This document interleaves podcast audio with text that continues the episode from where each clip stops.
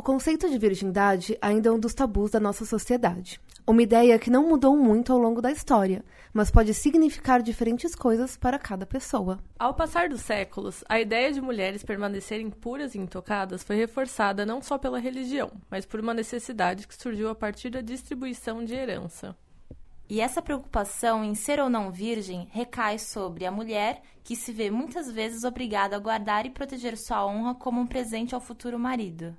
A ideia de virgindade é tão cultuada que hoje, ao mesmo tempo que há bailes para prometer a virgindade para o pai proteger, também há garotas vendendo sua primeira experiência sexual na internet. A pressão social para uma mulher permanecer virgem é assustadoramente proporcional ao incentivo que esta mesma garota recebe para fazer sexo desde cedo. No episódio de hoje, vamos falar sobre virgindade e abordar os mitos e verdades sobre o ímen, além de descobrir sobre o cenário mundial e os bailes de pureza. Então, venha quebrar tabus na roda de discussão do PQPcast. Por quê? Por quê? Por quê? Por quê? Por quê? Por quê? Por quê? Por quê? De por quê pra PQP.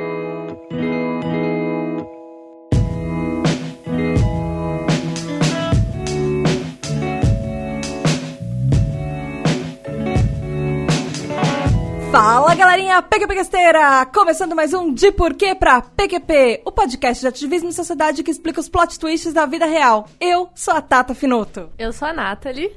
Eu sou a Carol. Sou a Gabi. Oi, gente, eu sou a Vitória. E eu sou a Natália Matos. E é isso aí, meus ouvintes. Hoje nós estamos num formato diferente, estamos gravando ao vivo aqui no PQPcast. Bom, ao vivo aqui numa mesa de conversa entre nós mulheres. Você vai estar ouvindo isso, obviamente, editado. Mas nós estamos aqui para falar um assunto que é mega tabu na sociedade.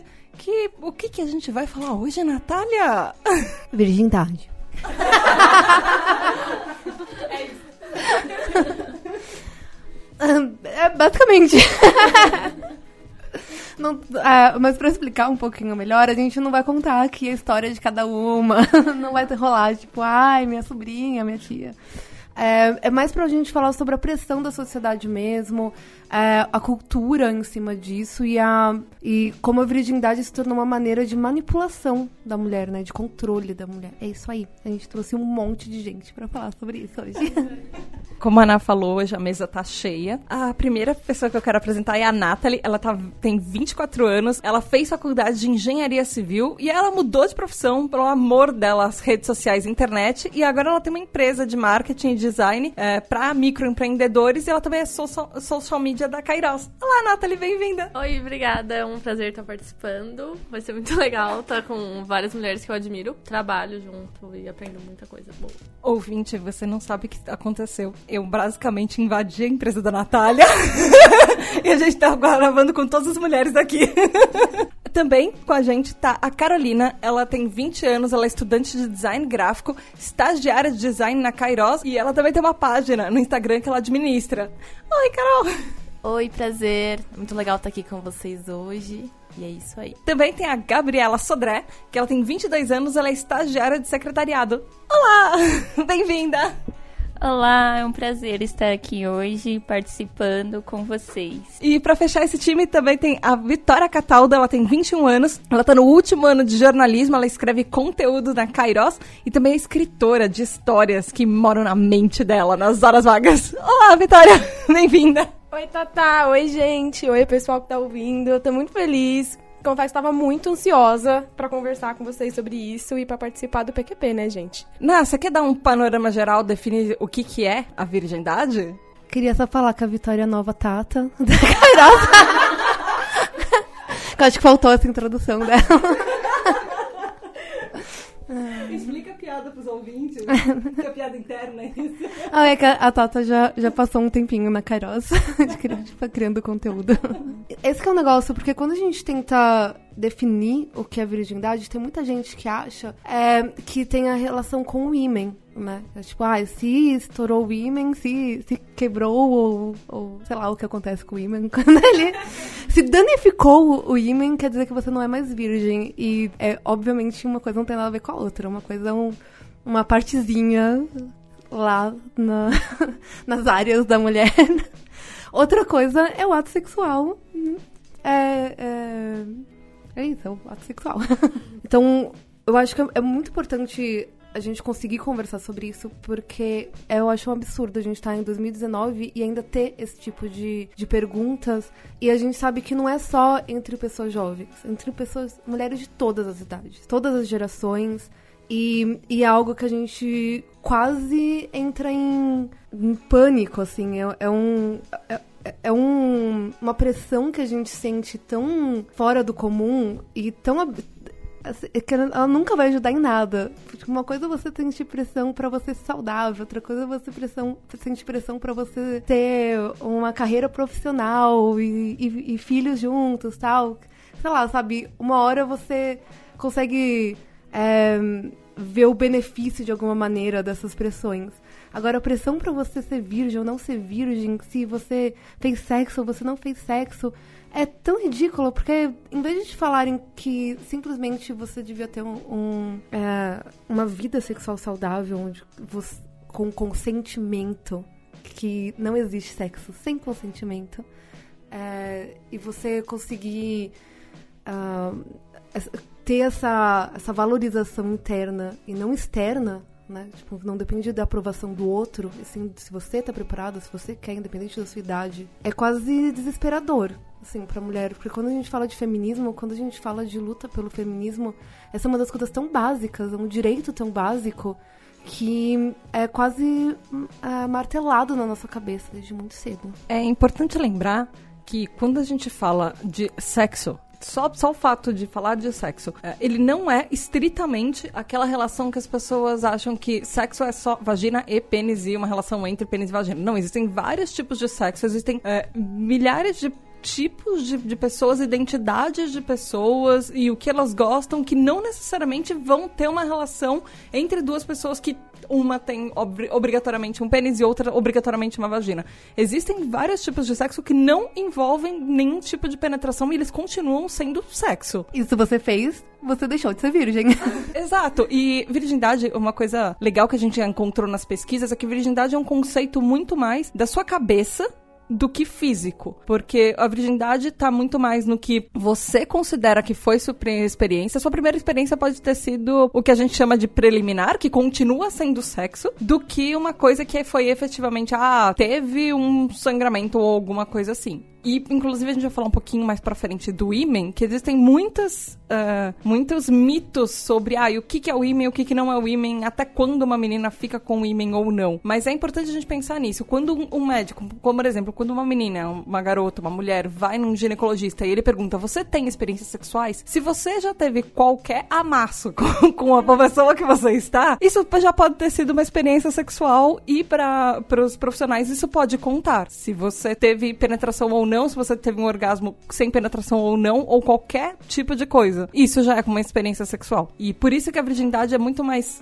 na sua cabeça, neurológica, do que uma coisa que ela é física do que é uma coisa, ah, existe, só mulher é virgem quando ela ainda não estourou o ímen. Então, continuando a falar sobre o ímen, aproveitando que, já que a gente puxou esse assunto, já que eu puxei esse assunto, gente, o ímen não é aquela coisa que pode estourar numa bicicleta ou pode estourar, de repente, você andando naquela bicicleta que você alugou no meio da cidade. O ímen, é, existem vários tipos de ímen e existem alguns ímens que eles são super fechados, isso é um tipo meio raro. Naturalmente, o ímen já é aberto, porque obviamente a menstruação precisa passar por algum lugar. Então, naturalmente, o women já tem uma abertura, gente. O, que acontece é que, uh, muitos casos, uma boa parte das mulheres no mundo tem um women que ele alarga, estica e dependendo do, da situação. Quando a gente fala, ah, a pessoa eh, não é mais virgem porque ela perdeu o imen, não, na verdade o imen tem uma rachadura, ele dá uma rachadurazinha porque ele precisa alargar para coisas maiores do que uma menstruação menstruação passarem por ele.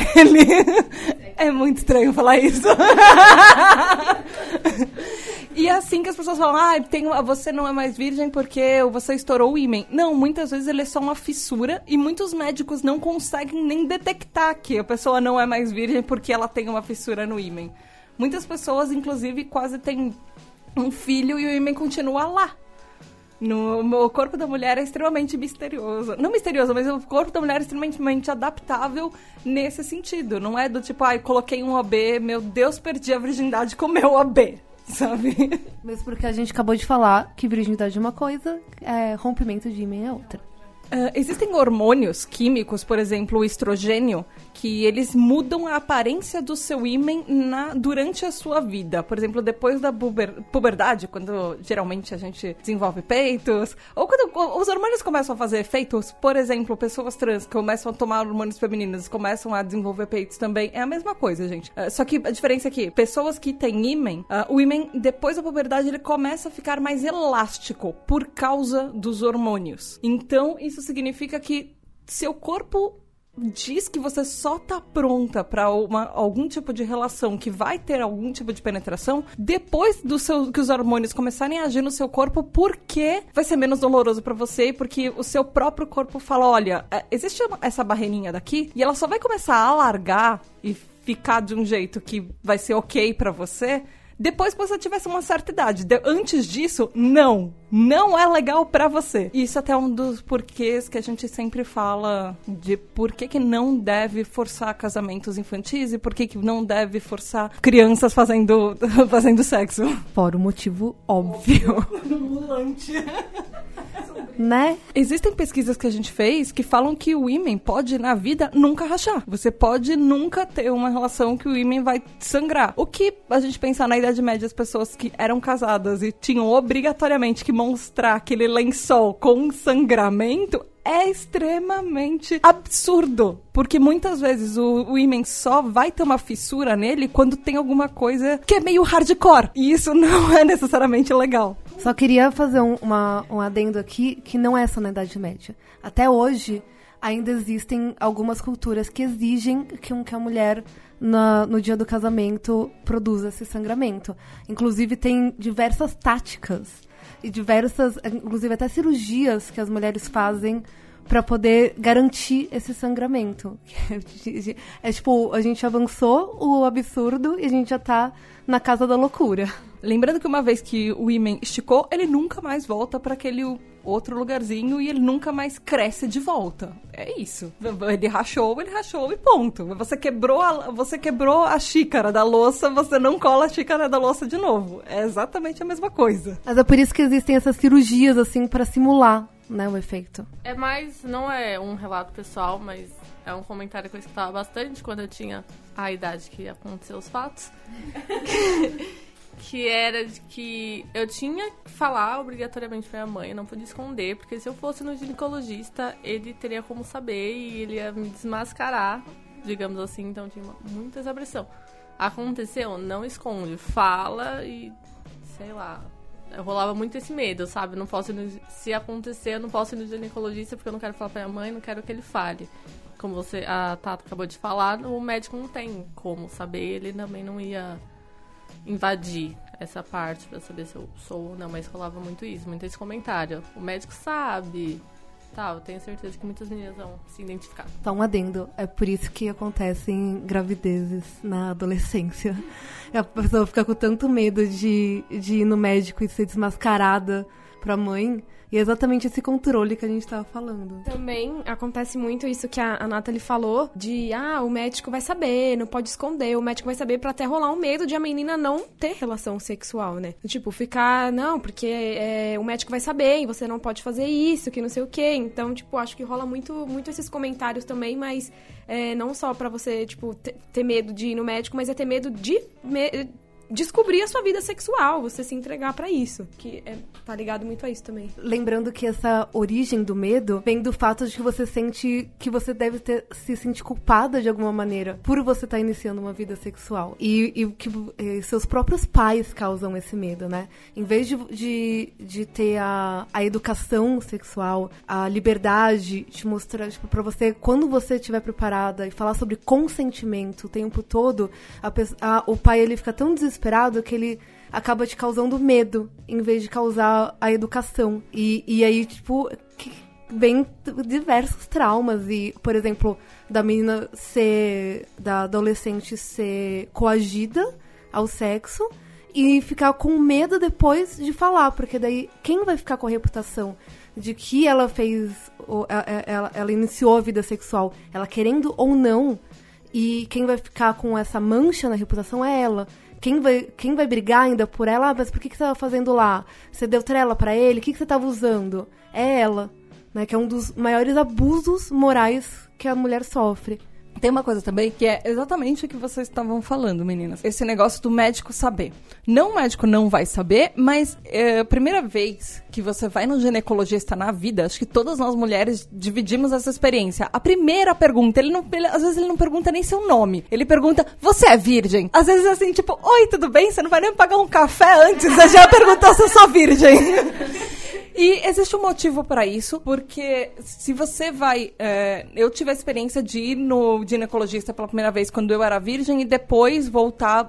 Agora eu faço exame todo ano e tudo, que toda mulher deveria fazer. Mas quando você volta, quando você não é mais virgem, o tratamento que o médico tem com você é diferente. Quando você é virgem, ele faz exames é, que eles são mais superficiais. Literalmente exames superficiais, e eles perguntam a sua ficha técnica e histórico na família, essas coisas. Aí quando você fala que você não é mais virgem, o médico já, se, já sente que, ok, você não é mais virgem, logo posso fazer os exames que eu quero. Que são sempre exames invasivos e são sempre exames que têm uma penetração vaginal. E, assim, tá certo que eles preveem, eles previnem muitas doenças, mas eles são extremamente incômodos e invasivos. Concordo plenamente, mas é quando você falou que você vai no médico, a primeira coisa que ele pergunta mesmo quando você não é, é ainda não teve relação sexual é isso. Você já teve relação sexual? Aí dá vontade de virar e falar assim: depende, o que para você é uma relação sexual? Sexual.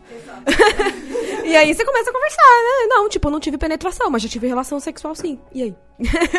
Exato. E eu acho que é uma coisa que deveria ser muito mais discutida exatamente isso. Assim, a, até que ponto a gente acha que é, relação sexual só pode ter ao, com penetração?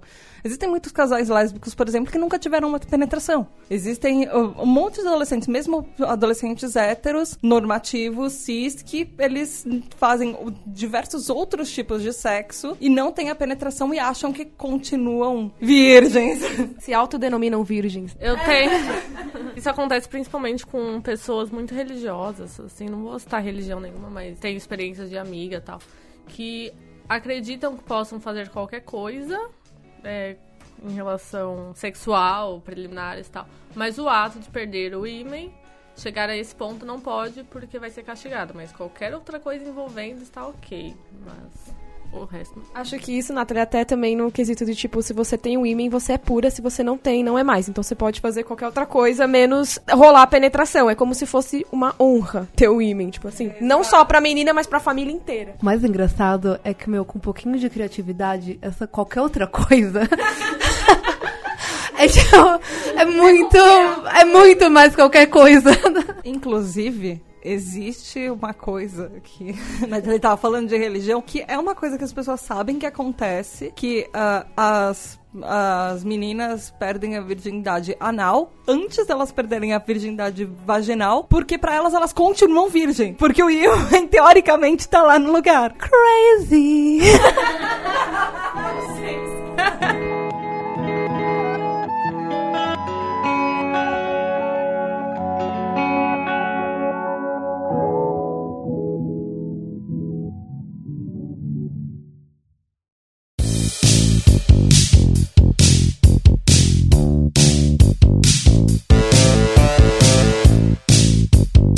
aproveitando que a gente já, já está falando das coisinhas polêmicas, vamos entrar numa outra polêmica, que é virgindade versus estupro e abuso sexual. Porque existe muita gente que acha que se a pessoa foi estuprada na primeira vez, que ela perdeu a virgindade. Mas, como a gente falou, se você sentiu que aquela não foi a sua primeira vez, porque aquilo. A virgindade é uma escolha. Você escolhe dar a sua virgindade, que não é nem dar, gente. Sério, a gente tá em 2019, não é um presente. Você escolhe dar. E é só isso, dá ponto. Você escolhe fazer aquela, uh, aquele ato com uma outra pessoa. Você escolhe uma pessoa que você se sente confortável o suficiente para perder a sua virgindade. Alguém que força isso ou que vai à força, isso não é uma escolha. Isso é estupro, isso é abuso. Isso não é, isso não é sexo. Exato, e é esse o ponto. Isso não é sexo. Logo, você não pode perder a virgindade com um estupro. Porque você não tá fazendo sexo, você tá sendo forçado a e tiraram uma escolha de você. Não é sexo, é uma violência com, contra o seu corpo. Contra sua mente também. O que acontece muito, o que eu vejo, assim, né, com base nas coisas que eu escuto, é as pessoas, as meninas, estarem lá na pre preliminares e tal, rolando todas aquelas coisas, e chegar na hora ela fala não, e o carinha insistir. Então, a partir do momento que a menina fala não, que todo mundo, isso já é fato, é não. Então, insistir em algo, mesmo que não importa o que tenha rolado antes, já é considerado estupro. Muita gente ainda não tem esse pensamento. Eu gostei muito de uma coisa que eu vi na internet, que é assim, os homens entendem muito o que, que é o conceito de dar ou não consentimento enquanto você tá no, no, no, fazendo sexo, o que pode ser, você tá lá durante o sexo e de repente a pessoa, uma das pessoas não quer mais e ponto. Depois disso, depois desse não, qualquer coisa é estupro. E aí eu vi uma coisa na internet que eu gostei muito, que era, os homens entendem muito isso quando você coloca um dedinho em partes deles que eles não gostam. Tipo, aí eles entendem que não é não e pode parar no meio do sexo também. Só voltando pro que a Tata tava falando, é que se rolou o estupro e a mulher. É, ela não, não significa se rolou o estupro que ela necessariamente não é mais virgem, porque que nem a gente tava falando desde o início, tipo, ser virgem ou não vai muito mais entre ter o ímen ou não, entendeu? É muito mais uma questão de escolha mesmo, igual a Tata tava falando. Psicologicamente, se a gente pensar que o estupro tem uma, como as meninas estavam falando, existe uma característica de dominância psicológica que o estupro tem sobre a cabeça de quem foi a vítima. Então, a pessoa achar que ela perdeu a virgindade dela na primeira vez por uma decisão que não foi ela que tomou, psicologicamente, na cabeça dela, é uma escolha que também foi tirada dela. E aquilo pode fazer com que ela entre numa espiral de depressão de várias outras coisas que vão acontecendo. Então, você, uh, como vítima, eu sei, isso assim, isso pode ser uh, uma coisa muito difícil para muita gente ouvir, mas você, como vítima, se você retomar como se fosse esse poder da sua própria vida, e não é fácil, isso tem que ter muito trabalho de psicólogo e profissionais para ajudar a pessoa nisso, mas você retomar esse poder na sua vida, de você falar quando você é virgem ou não, isso pode ser um, um tipo de um empoderamento para uma pessoa que foi uma vítima de uma violência muito grave. Eu prefiro a, a palavra sobrevivente do que vítima. e muitas vezes essas sobreviventes, né, do, de casos de estupro, é, elas são, né, as pessoas não acreditam no que elas estão falando. Principalmente também por serem pessoas que elas estavam afim, ou namorado, marido, e as pessoas acham que os homens têm direito sobre elas, e essa não é a realidade, né? Porque, né, a partir do momento que ela disse não, pode ser o namorado, pode ser o marido dela, ou pode ser o cara que ela tava muito afim, e as pessoas não acreditam. E eu fico muito irritada com esse tipo de coisa. pode ter pago viagem, pode ter pago viagem para França, isso não justifica. Exatamente, não justifica. É, eu confesso que eu não tive muito. Minha mãe não tinha aquela conversa, nunca teve, na verdade, aquela conversa comigo referente a sexo, virgindade e essas coisas. E ela inclusive ficou sabendo do assunto porque eu tive que ir no ginecologista a primeira vez e me colocou cara a cara, eu ginecologista, ela e e o, o, o médico em si, realmente, como pergunta, né? Se eu era ou não.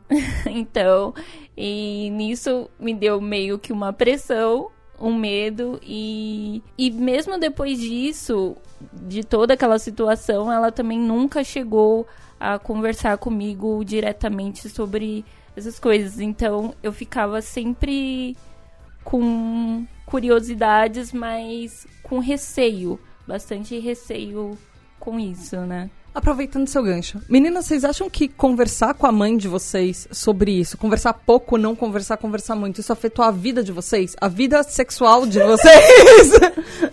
Porque, sério, assim, cada uma de nós provavelmente tem uma experiência única com relação ao quanto a mãe era aberta para falar sobre isso ou não, e como que isso influenciou até a primeira experiência sexual da gente. Saber ou muito, saber pouco, não saber nada, ser um tabu, não ser um tabu. Começando, vamos pela roda. Sim, seria uma enorme diferença. Eu, eu queria realmente ter essa, fosse o caso na época, ter essa conversa com a minha mãe antes de tudo.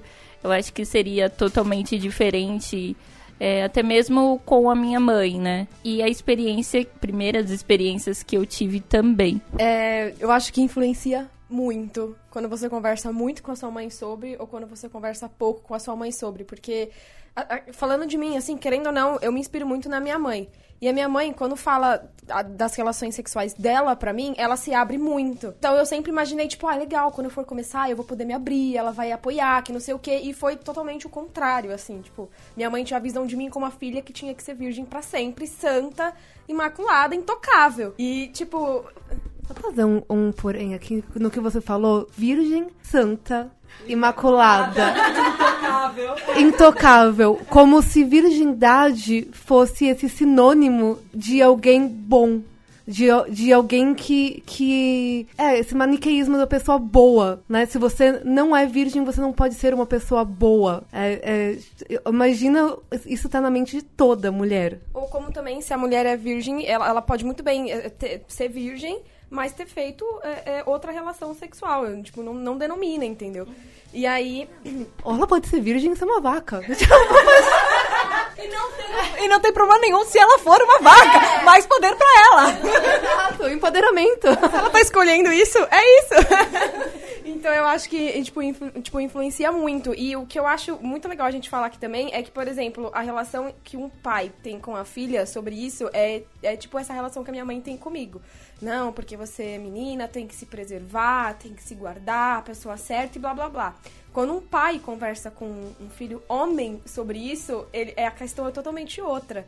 O garoto tem 16 anos. E aí, filho? Cadê a primeira aí? Quando que você vai? Que não sei o quê. É, eu já ouvi casos de amigos e pessoas, homens que eu conheço, que o pai, inclusive, foi, foi lá e pagou um puteiro para o garoto. E, inclusive, assim, garotos que, que tinham menos de 15 anos na época. Às vezes menos de 17. E é uma coisa, as pessoas acham que isso é normal! Porque ele precisa virar homem. Então, tipo, se a minha mãe pagar. Se a minha mãe pagar, sei lá, um, um clube de strip pra mim, sei lá, eu vou virar mulher ou eu vou ser taxada de vagabunda? tipo, ou a minha mãe vai ser taxada, nossa, você não ensina a sua filha direito. Perante ao que a sociedade fala, sabe? Tem duas coisas pra falar.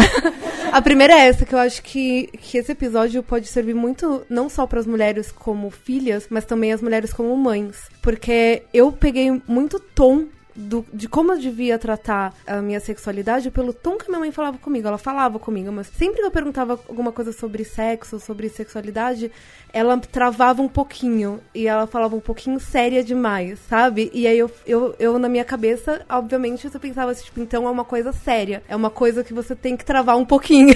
que você não tem que, sabe? Que você tem que levar a sério. Hoje em dia, tipo, eu gostaria muito de ter tido uma outra é, visão em relação a isso. E outra coisa é em relação à mãe, né? Tipo, a pressão que a mãe tem. é, é, porque hoje em dia a gente fala mais, do tipo, ah, o homem ajuda. Tipo, ajuda nada. Tipo, você tem 50% daquele filho. Aquele filho também é seu, não é ajuda, você tá sendo pai. Então, os dois deveriam falar, né? Não é só questão da mulher falar com a mulher. É, é, se você não tem um- uma mãe, você tem um pai pra falar com você, tem que rolar igual, né? E, e a pressão não tem que ficar em um ou outro. Mas eu acho que a mulher, ela sente essa pressão do tipo, o que, que vão falar de mim como mãe se a, a minha filha for taxada, né? De, de, de, tipo, ah, ela tá saindo com várias pessoas. Eu odeio a palavra vagabundo, eu odeio a palavra. é, essas palavras que, que menosprezam a mulher por ela ter uma vida sexual saudável. E, e, tipo, é, é ridículo. Mas a mãe, principalmente de gerações, outras gerações, pode sentir que ela tem essa pressão do tipo. Pra não sentir que, a- que ela fez um mau trabalho se ela não educar a criança daquela maneira, né? Tipo, a adolescente daquela maneira. Pegando esse gancho que a, a Nath tava falando, é, isso a que a gente não é de agora, esse tipo de comportamento da, da mãe, né? Porque a, a minha mãe, ela, ela, ela trata o assunto assim comigo, mas é porque a minha avó tratava o assunto assim com ela. E provavelmente a minha bisavó tratava esse assunto com a minha avó desse jeito. É, a minha mãe fala assim: nossa, sua avó, ela, ela casou com 19 anos, virgem, ela só transou com seu avô a vida inteira. Olha que lindo. Tipo, meu, ela pode não ter gostado. tipo, ai, e agora? É, eu sinto que eu tive muita sorte nesse, nesse caso, porque a minha mãe sempre foi muito aberta comigo em relação a isso. Então, desde cedo, quando eu comecei a namorar, eu falava que eu gostava de sei lá quem, ai, mãe, eu beijei um menino. Ela já começou com, a falar sobre sexualidade e eu sempre tive, sempre pude perguntar pra ela, então eu sempre tive esse espaço. Então, pra mim, sempre foi muito normal. É claro que eu, sempre, eu tinha vergonha de perguntar, eu não chegava perguntando. às vezes eu sabia, descobria pela escola, pelas amigas, eu não ia diretamente falar pra ela, perguntar alguma coisa. Mas ela sempre veio me falar e, tipo, ela me falava, Carolina, quando você quiser, você me avisa, eu vou te levar no ginecologista, você vai tomar anticoncepcional, vai fazer tudo direitinho, lá, lá, lá. Então eu sempre tive isso em mente. Aí, quando eu comecei a namorar, eu falei pra ela, ai mãe, acho que tá na hora de eu ir. E ela simplesmente pegou e falou, tá bom, vamos marcar e vamos. E foi tudo lindo. Carol, isso é, É. muito forte. Mas... Mas uma coisa que ela comenta comigo é que com a mãe dela foi diferente no caso da minha avó. Ela disse que a minha avó nunca contou nada pra ela. Mas ela queria que fosse diferente com a filha dela. Então, o que aconteceu? Com- A, minha avó não contava nada pra ela dessas coisas. Ela descobriu através da irmã, das primas, esse tipo de coisa. E aí, por ela, tipo, ter descoberto descoberto, né, vai, descoberto, tipo, com, sei lá, quase 18 anos, como que era transar, o que que era, ela não sabia de nada. Então ela queria passar informação pra filha dela, que no caso fui eu, muita sorte. e aí é isso.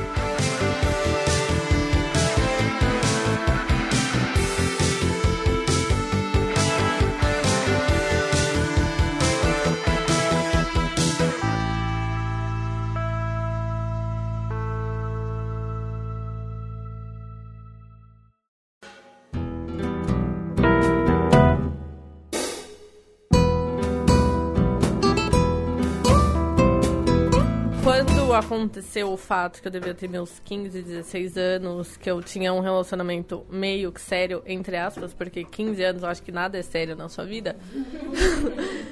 Minha mãe falava abertamente. Ela falava abertamente. Eu sempre fui uma menina muito tímida. Não sei como eu hoje estou gravando, mas eu sempre fui muito fechada. Então ela falava, eu só escutava. Ela falando as coisas que deviam falar.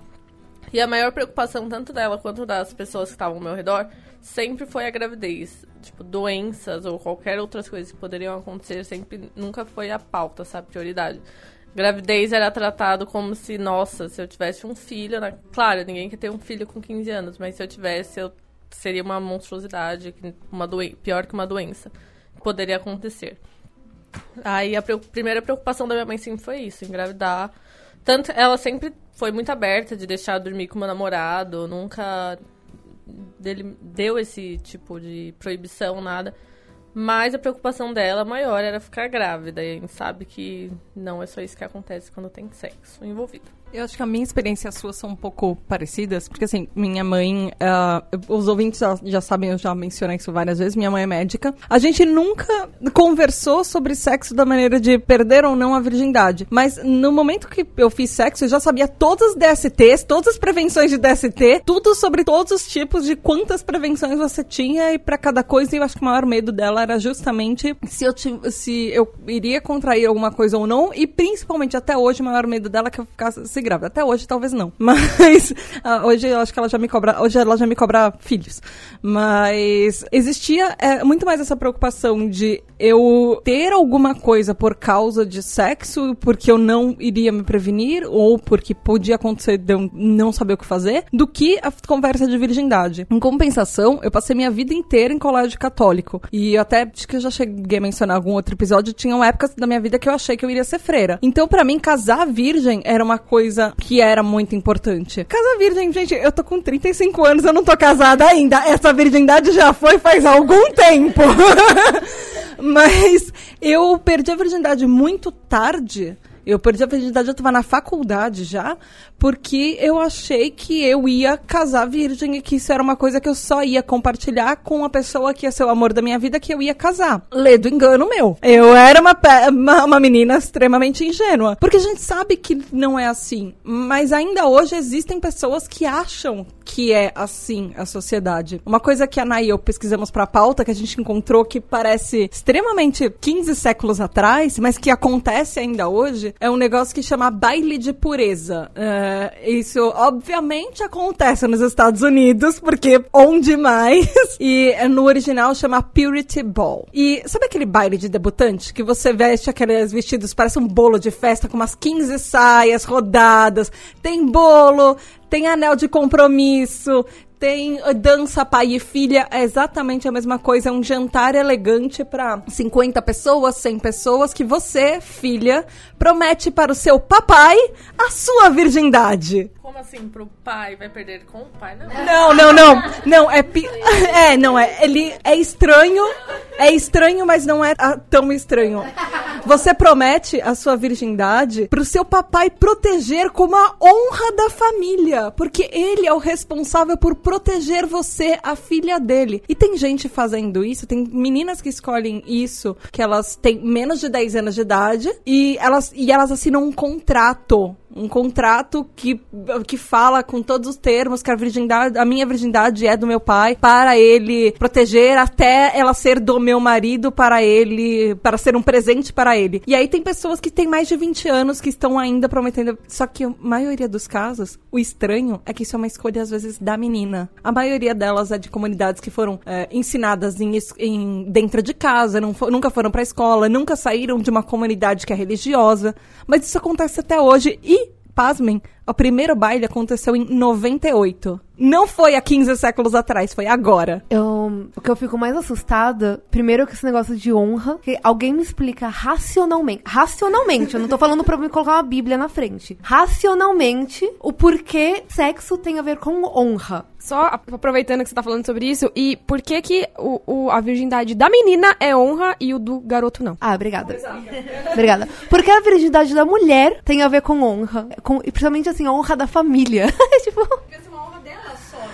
Ah, sim, exato. Racionalmente. Alguém me explica racionalmente. Eu não quero a, a, a, sua opinião. Eu não quero achismo. Eu quero racional, científico, comprovado. Tipo, mente é, é, fria, sem nada religioso no processo. Racionalmente. Por que, que a honra da mulher ou da família tem a ver com quantas vezes ela abriu a perna para alguém? Uma coisa que é estranha nesses, é, nesses bailes de pureza é que uh, eles, o que eles chamam de uma menina que está na idade para se inscrever para fazer esse voto de, de castidade perante o pai e perante a sociedade dela é a partir do momento que ela é, é velha suficiente para ter menstruado, ou seja, atualmente 10 anos de idade, 9 anos de idade já tem menina menstruando, e fizeram um estudo interessante, inclusive, sobre isso, e a taxa de pessoas que têm gravidez não planejada e ISTs nessas comunidades é muito maior, porque nessas comunidades uh, você ter uma camisinha na, na carteira ou na bolsa significa que você tem uma intenção de fazer o ato, não que você está se prevenindo. E isso já é um problema muito grave.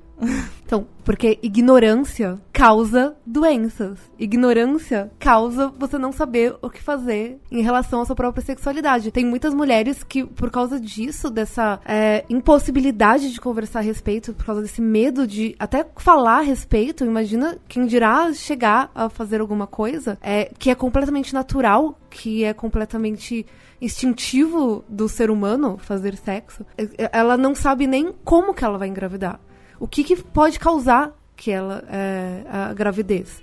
Né? E aí, é claro, ignorância é, causa é, doenças e causa gravidez. Voltando a. Voltando não, né? Aproveitando que a gente tá falando sobre isso, e camisinha e, e tudo mais, o que eu acho lindo de ver é mulher empoderada entrando na farmácia e comprando camisinha. E colocando na carteira dela. Porque, tipo, ela vai dar para quem ela quiser e ela vai falar assim, tô, usa. É isso, sabe? E ela vai colocar a segurança dela em primeiro lugar. Exatamente. E o que eu vejo mu acontecendo muito assim com pessoas que estudam comigo, com as meninas que estudam comigo, é, não estão namorando, mas elas têm uma vida sexualmente ativa. É, colocaram o Jill. Natália, você quer explicar o que foi, né? o que é o Jill? E aí ele, elas não usam camisinha, porque para elas o Jill, a única coisa que previne é gravidez. E Exatamente, é a gravidez. E, meu, mas tudo bem, você não vai ficar grávida, ok, mas você pode pegar uma doença, sabe? Você pode pegar AIDS. você pode morrer. Lembrando que pegar, que ter AIDS e morrer não são sinônimos, mas não. seu imunodeficiência fica mais debilitada, enfim, mas existem doenças uh, sexualmente uh, transmissíveis que sim não, não são legais, matam. Mas pegando um pouco desse gancho, falando, falando um pouco da parte histórica que a gente prometeu que a gente ia falar, é muito rápido, mas é muito simples entender. A história da virgindade e a religião estão tão atreladas que elas podiam ser um casaco de malha costurado. É, é extremamente uma coisa começa enquanto a outra também começa. A, vir... a religião monoteísta. Sim, sim, sim. Principalmente religiões que, domin... que atualmente dominam o mundo, que são as religiões é, cristãs. É, ela começou, quando a gente fala de religião, geralmente a gente pensa na, na Europa, na época que a, a igreja dominava a Europa. Que é o que a gente, o eurocentrismo que a gente está condicionado a pensar. Mas uh, esse conceito de virgindade começou porque a coisa mais importante quando você começava a ter re uma renda e como, quando começavam, por exemplo, a Idade Média começou a ter uh, propriedades, o mais importante era passar isso adiante. Era aquela importância de passar o seu nome adiante. Mesmo porque as pessoas viviam até, tipo, 30 anos de idade. sim, sim, 30 anos era bem velho já. E, e esse patriarcado, a partir do momento que começa a ter esse patriarcado de o nome do pai importa e vai ser o primeiro filho que vai levar não só o nome, quanto a honra da família, quanto herdar tudo o que vê desse pai, que a partir daí que começou a importância da virgindade. Porque todos os estudos que a gente achou mostram que a virgindade não era tão problemática até o momento que você precisava ser o, o próximo rei por exemplo, e o próximo rei precisava necessariamente ter o sangue daquele rei anterior. Então, o único jeito de você controlar isso era se a mulher nunca teve uma relação antes, porque ela que ia gerar, porque ninguém tinha um teste de gravidez para saber se ela estava grávida quando ela casou ou não. Por isso, judeus são só judeus se eles são filhos de mães judias. É. Que a mãe você tem certeza.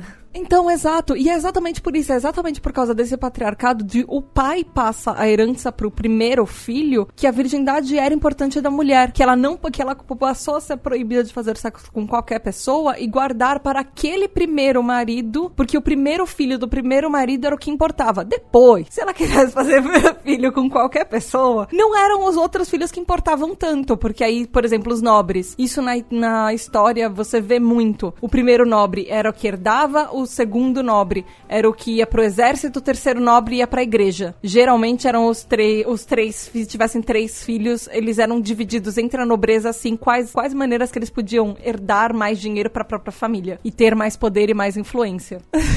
E a partir disso, uh, eu descobri uma coisa muito interessante, que a partir do século XIV, eles começaram estudos de uma coisa chamada Mariologia. Mariologia é o estudo da Virgem Maria na religião, que ela compara Maria a Eva, a, a Eva que também Adão e Eva, Eva era virgem até ela ter um até ela e o Adão, enfim, e era aquele negócio do pecado original. E se vocês pararem para pensar, o pecado original na religião católica sempre vem com a mulher. É a, é a Virgem Maria que morreu virgem tendo um filho, é a Eva que comeu a maçã por ela trazer o pecado e dar para o pobre homem coitado, ele ela seduziu ele com a maçã e por isso, segundo a religião católica, todas as mulheres têm uma dor de parto, é o que a gente carrega como uma punição para nossa, pela nossa pecado original de sermos tentadoras do pobre homem. Então, ele tem uma relação bíblica que eles tentam explicar por que a mulher é, corrompe o próprio homem, por que ela tem que se manter pura. É para lutar contra esse pecado que a gente já carrega, tentando seduzir os próprios homens. Gente,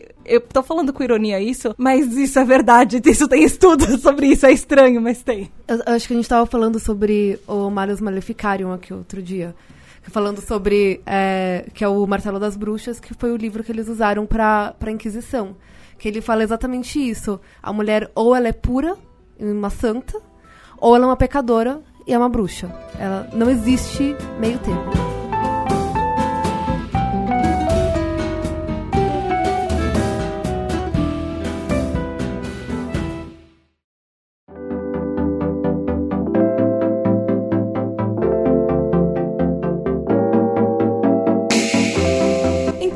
Isso, meu ouvinte. Se você vai perder a virgindade com quem, quando, como você quiser, usando todos os métodos preventivos, por favor, deixa a gente saber. Conta também as suas histórias, como foi a sua primeira vez e como a sua relação com seus pais quando você contou ou eles descobriram. Como é que faz, né, para falar com a gente? Você pode mandar e-mail para pqp@pqpcast.com Ou você vai lá no Twitter, no arroba underline PQPcast e fala com a gente por lá também. ou no Instagram, no arroba pqpcast. E não esqueçam de entrar lá no site do pqpcast.com, curtirem todos os posts e também deixarem comentários pra gente. Não esqueçam que tem lá tem todos os, todos os episódios tem todos os links de referência para pauta e pesquisas que a gente usou para vocês poderem argumentar e mandar coisas que vocês encontram por lá também. E ouvinte, se você é ouvinte da Tribo TDAH também, nós lançamos a nossa primeira pesquisa da Tribo TDAH. Vai lá no site, por favor, responde a pesquisa, isso é importante pra gente. Meninas, muito, muito, muito obrigada por vocês estarem aqui. Vocês foram ótimas, sério, a conversa foi muito legal. Eu acho que a gente vai precisar fazer um outro episódio, porque foi muito divertido só ficar conversando e saber das experiências e tudo. E por favor, mandem os recados de vocês, falem as redes sociais, falem como encontrar vocês. Vai, Nathalie, como é que te encontra? Eu estou ativamente no Instagram, no meu Instagram pessoal, é arroba natsantos, N-A-T-H Santos, V no final. E tô sempre lá. Vocês podem me encontrar no Instagram, no arroba Lina Moniz Arte. Que vocês vão me achar por lá. Eu não tenho rede social. não uso. Não. A Vitória não mora nas redes sociais. Mande uma carta para Vocês podem me mandar um e-mail. Eu adoro conversar por e-mail. É v V-I-T-T Cataldo. C-A-T-A-L-D-O arroba gmail.com. É isso, eu respondo rápido, tá? Eu sou a Gabi e pra vocês me encontrar eu estou no Insta, no arroba G-A-B-Y-H-S-O-D-R-E, Gabi Sodré. Gente, é muito blogueirinha de moda aqui, essas pessoas. e a gente vai fazer um, um medium pra Vitória agora, assim. e é isso, galera. Quem vocês querem mandar pra PQP? Chegou o momento. Quem vai começar? Olha, depois de toda essa conversa, a vontade de mandar muita coisa pra PQP é grande, mas eu acho que eu vou escolher mandar essa honra, essa tal de honra que a mulher carrega aí. Então, honra, vai pra PQP. Eu quero mandar o Women pra PQP. É isso aí. Eu devia ter falado primeiro, agora eu não tenho. Ah, Eu quero mandar o patriarcado pra PQP, que impõe essa ideia de virgindade para as mulheres. É, eu vou mandar o, pra PQP o tabu das, contra as mulheres. Eu quero mandar pro PQP as pessoas que acham que sexo. Existe a, a frase sexo sem consentimento. É estupro, gente. É estupro.